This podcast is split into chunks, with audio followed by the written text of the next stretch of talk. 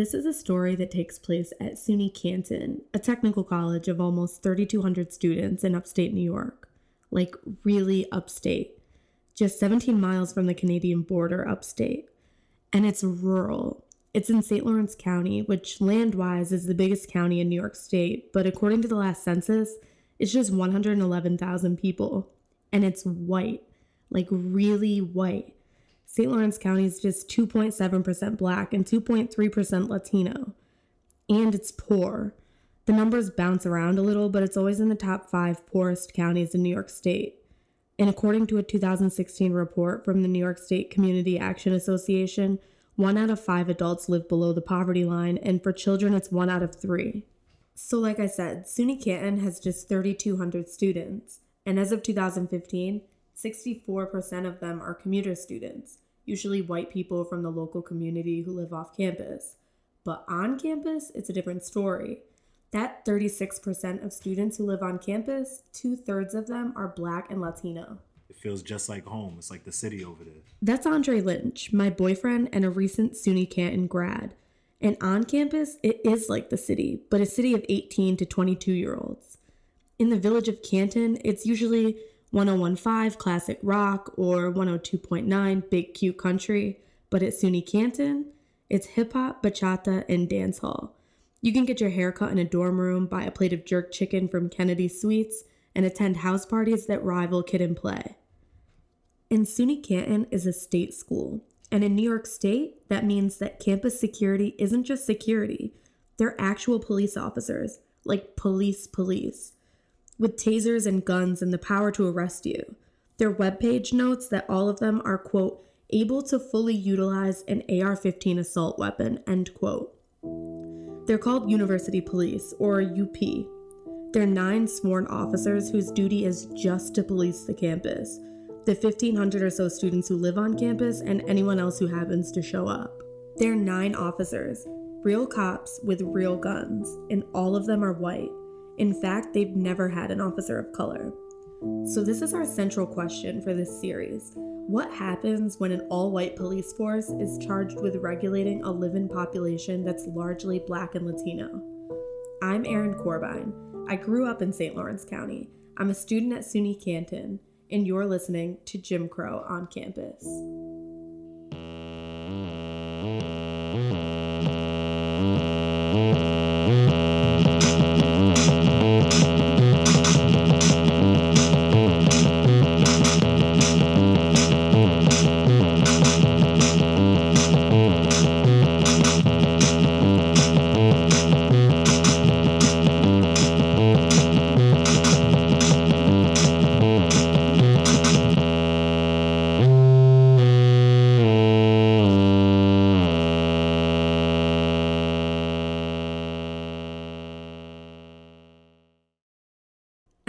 SUNY Canton sophomore Tyreek Alisea at his fraternity's house in the village of Canton. Inside, the living room was filled with fraternity brothers, all of whom relaxed on mismatched secondhand furniture. Tyreek and I found a quiet room to sit down and chat. All right, um, my name is Tyreek Alisea. I'm 19 years old, current sophomore here at SUNY Canton College. Um, I'm on the clear major right now, but I'm headed towards business management and um, I'm a new member of Delta Omega Epsilon Fraternity Incorporated. Tyreek found himself at Canton after visiting the college on an annual bus trip. He immediately felt comfortable at Canton due to the diversity which is apparent at the campus. Tyreek acknowledged that his time at Canton has been an overall fruitful experience, with the exception of his interactions with university police. Well, with university police, that's the only um, bad experiences that I've had. Every interaction I've had with university police has not been a good one. You know, it's never like I could go up to them and start conversation because I feel like I'll be targeted. The first interaction that I've had with university police was my freshman year, and it was in one of the gazebos, and that's when officer um came through on a bike, um, Officer Cummings. He made like the females open up their purse and move their stuff around, you know, try to see if they could find something that was there, but you know, they didn't find anything on anyone. There was no evidence of any marijuana being in that gazebo besides the smell of marijuana. You know, so everyone still got got their IDs taken. uh, their names written down, phone numbers taken, and everyone got a module for marijuana. I had to set up a meeting with my residence um, whole director. Um, at the time, I believe it. I don't remember. It was the RD for Smith. Okay. Um, and I set up a meeting with him. He told me, you know, if you're there at the wrong place, wrong time, you know, just try to, if you see something going down, just move away, you know, because it's just easy to get mixed up with, you know, a bad crowd, especially when I'm not doing anything. You know, Mm. so he kind of knew that UP targets people, if- Right. even if it's the wrong place, wrong time. They really don't want to hear that. Despite the officer finding no actual marijuana, everyone in the gazebo was written up. But let me step back for a second and just explain what's going on here. University Police, or UP, they have all the powers of normal police officers. But since they're also employees of the SUNY system, they have additional powers too. They can write students up, give them these things that are like tickets, but they aren't really tickets since they're not a function of the court system, but the university administration. Afterward, Tyreek had to meet with his residence hall director, as well as the college conduct officer. As a result, he was required to complete a short online course on alcohol and drugs. It's called a module, and remember that since it'll come back later. And he was placed on administrative probation. Let's remember here that if Tyreek weren't a student at SUNY Canton, the university police would have to just let him go. But since he is a student, the police have additional authority over him the authority to write him up without any evidence. And that write up is what landed him on administrative probation. Okay, back to Tyreek. The module for marijuana consists of an online sort of class, you know, Uh-huh. where they have like a website that you go on and it's kind of set up like a PowerPoint, you know, slideshow type of website where it gives you all the quote unquote facts about marijuana that you know what it does to you and how it's a drug and why you shouldn't use it, why you know drugs is bad. Tyreek explained that in order to successfully satisfy the module, students must pass a cumulative assessment. You know, after that, they had me answer questions on what was shown to me, and when I got it right, that was it. It was like thirty dollars to pay. Thirty dollars. So do you, what do, do you know what the thirty dollars goes towards? No, I don't. I just Because it doesn't seem like that would cost money. If The it's just- it, it doesn't. I if I type in, if I remember the link and I typed in it right now, it would still take me to that website. It's a free website. Only Huh. thing is, they had thirty dollars to get the website from them. I can't seem to understand why this website would cost students $30. $30 every time University Police insists a student smells like marijuana. I did a little math. According to statistics compiled by Courtney Bish, SUNY Canton's Dean of Students and VP of Student Affairs, in a one year span from 2012 to 2013, 610 students were adjudicated and disciplined. About 70% of these disciplinary actions were cited for drugs and alcohol. So we can surmise that approximately 450 students were made to complete the online module and pay the required $30 fee. This means that annually, students' chump change amounts to a whopping $15,000 for SUNY Canton. Although Tyreek was told to stay out of trouble, he was in the system now. He was on administrative probation because of the write up. Staying out of trouble seemed to be easier said than done. Yeah, this year, um, on the first day, um, they came to my door, knocked on my door for the smell of marijuana. They thought that we were smoking in the room, but they came to the door. They said that the room was overcrowded. There was more than six people in the room. It was the first day back. You know, everyone was saying hi to everyone, trying to see all the new rooms. You know, there was nothing going on. There was a few girls over. You know, it was a chill environment. Everyone was just calm. There was no smoking going on in the room. University police found no evidence of anyone smoking in the room, so this time they decided to let the students off. They did make everyone evacuate the dorm, however, because first day of school or not, university police have a job to do. Having an excess of six people in one dorm room is a serious matter. All jokes aside, Tyreek was quite relieved. He's still on a probationary period, so he's trying to avoid trouble.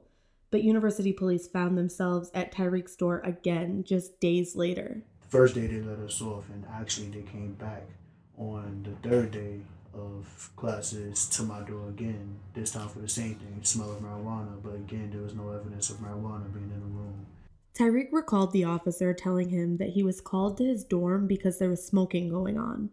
And once he got there, a small piece of evidence was apparently incriminating. You know, what he said was um, he saw a towel underneath the door, which indicated that we were smoking along with the smell. But my roommate actually had went into the shower and on the way out dropped his towel behind the door and just left it there. You know, there was many times where I had to pick the towel up from you know, just to get off the floor. But you know, they thought um, the towel was placed under the door because we were smoking, but you know, it was no there was no fan on. The windows was closed. There was, you know, there was no indication at all that there was weed or smoking in the room. Tyreek stood in the doorway of his dorm room and spoke to the officer for almost 45 minutes. He tried to explain to me how, you know, it's he's doing his job, and I told him I'm starting to feel targeted by UP because every time it's an interaction with them, it's you know never a good thing. Right. You know, there's always something about either marijuana or, you know, just them picking me out of the group. You know, they, no reason why they should have been at my door in the span of the first three days, two times. This time, Tyreek was again referred to the conduct officer. They called me a few days later with an appointment and time to be there. I talked with her and she told me because there was no evidence that marijuana was in the room or that smoking was being taken place, that it was written off. And I was actually happy that it was written off because I was already on a probationary period from that first incident with the Mohawk gazebo incident. Right. You know, so I couldn't get in trouble for a year. And the whole time, the whole year from I think it was October 6th all the way till then, I didn't get in trouble and I maintained my, you know, good. I tried to stay away from UP, tried to stay away from people doing illegal activities, you know, not to get my name caught up in any mix. Right. And um, for about a week or two before that to end, that probationary period to end, UP was at my door twice already for smoking marijuana. It could have put me in jeopardy of either getting removed from the dorms or, Uh-huh. you know, another referral, a letter home, and there was nothing going on. Right. You know, community service hours, it was. Definitely puts your education in jeopardy too, Yeah. which is ultimately what everyone because is at if you get kicked for. out of campus, you know, all that money's down the drain. Did you catch that? So Tyreek gets written up at the gazebos, gets put on administrative probation, and he has to stay out of trouble for a year. He wants to stay on campus. He doesn't want to get kicked out of the dorms, doesn't want to miss out on an education. But just before he's about to be off probation, UP is at his door, claiming they smell marijuana. It's remarkable to me that Tyreek even has to be burdened by these thoughts. Feeling like your place to live, where you rest your head every night, is in constant limbo. Feeling like with one wrong movement, your chance at an education is being threatened. This has to be so emotionally tolling on students who have to go through this. I know it would be on me, and college can be stressful enough. Tyreek has found a solution to staying out of the way of university police. I mean, I don't step into gazebos anymore unless there's a Caucasian person present. You know, if it's a whole bunch of, you know, minority students in a gazebo, it's bound to have UP attracted there and Yeah. just stop by and see what we're smoking, even if it's cigars or cigarettes, you know, or even vape, like the, Uh huh. you know, the vape machines, Yeah. the cloud. Um, you know, I won't feel safe if, you know, not a Caucasian person there. Tyreek recalls another encounter with university police, this time as a witness. An officer believed that Tyreek's roommate was distributing marijuana from their dorm room, so he decided to investigate. Here's Tyreek again. he came inside the room and questioned us about um, a bunch of different things. Like he asked what was our majors. He asked what are we doing in here. Just basically interrogated us inside the room. He was in there without a warrant, but he was in there with my roommate's um, consent. But he, he didn't get consent to search anything without a warrant. So what Kirsch had us do was open up the drawers in the room and he looked through with the flashlight without actually physically touching anything. The officer was Brian Kurish, a lieutenant at the University Police Department. Um, he told us how they've been watching the room for a while now and it's a lot of traffic coming in and out. But you know, we have we both have friends. He has Right. a lot of friends that come in and out. We all play games. We was on the gamer floor in the dorms, you know, why would we not have a lot of people coming in and out back and forth playing games? You know, it's not like we was in there smoking or anything. Tyreek explained that Kurish was searching around the room, looking for something out of place, when he noticed a lockbox. It's not unusual on college campuses, where all kinds of people are coming in and out of your room roommates' friends, people from clubs on campus, study group mates. It was locked, and Tyreek's roommate had forgotten the passcode. We tried to tell him like, well, we forgot the combination. We don't know it. So he um threatened to bring dogs up here, like the border dogs, to sniff out the room. He told us a story about how a few years back there was actually a time where someone who lived on campus got shot and by and was killed basically by UP because you know he had drugs on campus and they found all that. He tried to leave campus. They chased him and you know killed him. And he was like, he would hate for that to Do you happen. think they were trying to intimidate you Yeah, it was definitely an intimidation factor that he tried to use against us, trying to tell us a past story of what can happen. He said he would hate to have to go through that again. I did some digging, and unless this story went completely unreported by the school and the media, then it's 100% false. What's worse is that Lieutenant Kirsch's remarks are eerily reminiscent of a mafia film. The whole we'd hate to see what happened to the last guy happen to you intimidation approach. It's incredibly disturbing. Nonetheless, the officer didn't bring the Border Patrol dogs onto campus.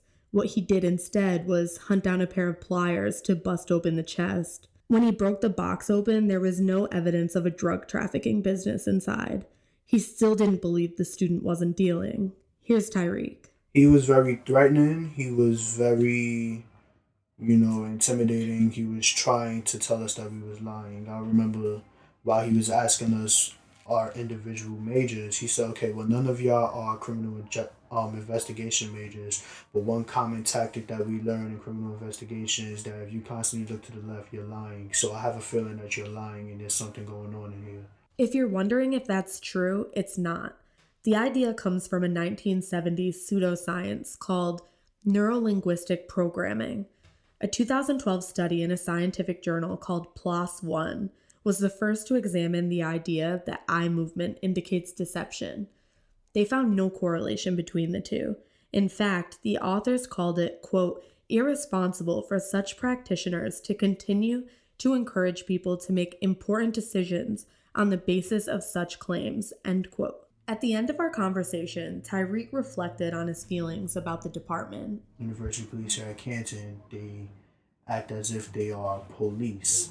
You know, I know they have certifications and qualifications to be police, but you know, the university police at the end of the day, it shouldn't be a reason why we shouldn't have a type of relationship with them since they are always on campus protecting the campus.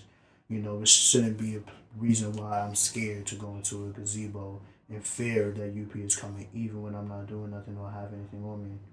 You know, it's should be a relationship where I'm able to, you know, say hi to the university officer, how was your day, ask about classes or something. You know, it's that relationship. We're all on this campus for a certain amount of time. We should get to know each other. You know, it's this is where we're living for now on. I don't want to live in fear.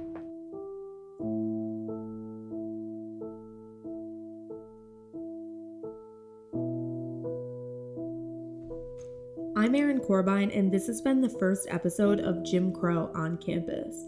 Our producer is Christian Exo, and we're a production of The Weave News, online at weavenews.org. The Weave, weaving the world together, one underreported story at a time. Next time on Jim Crow on campus. I don't know how to explain it, but I got I got that module, and that led up to them illegally searching my bags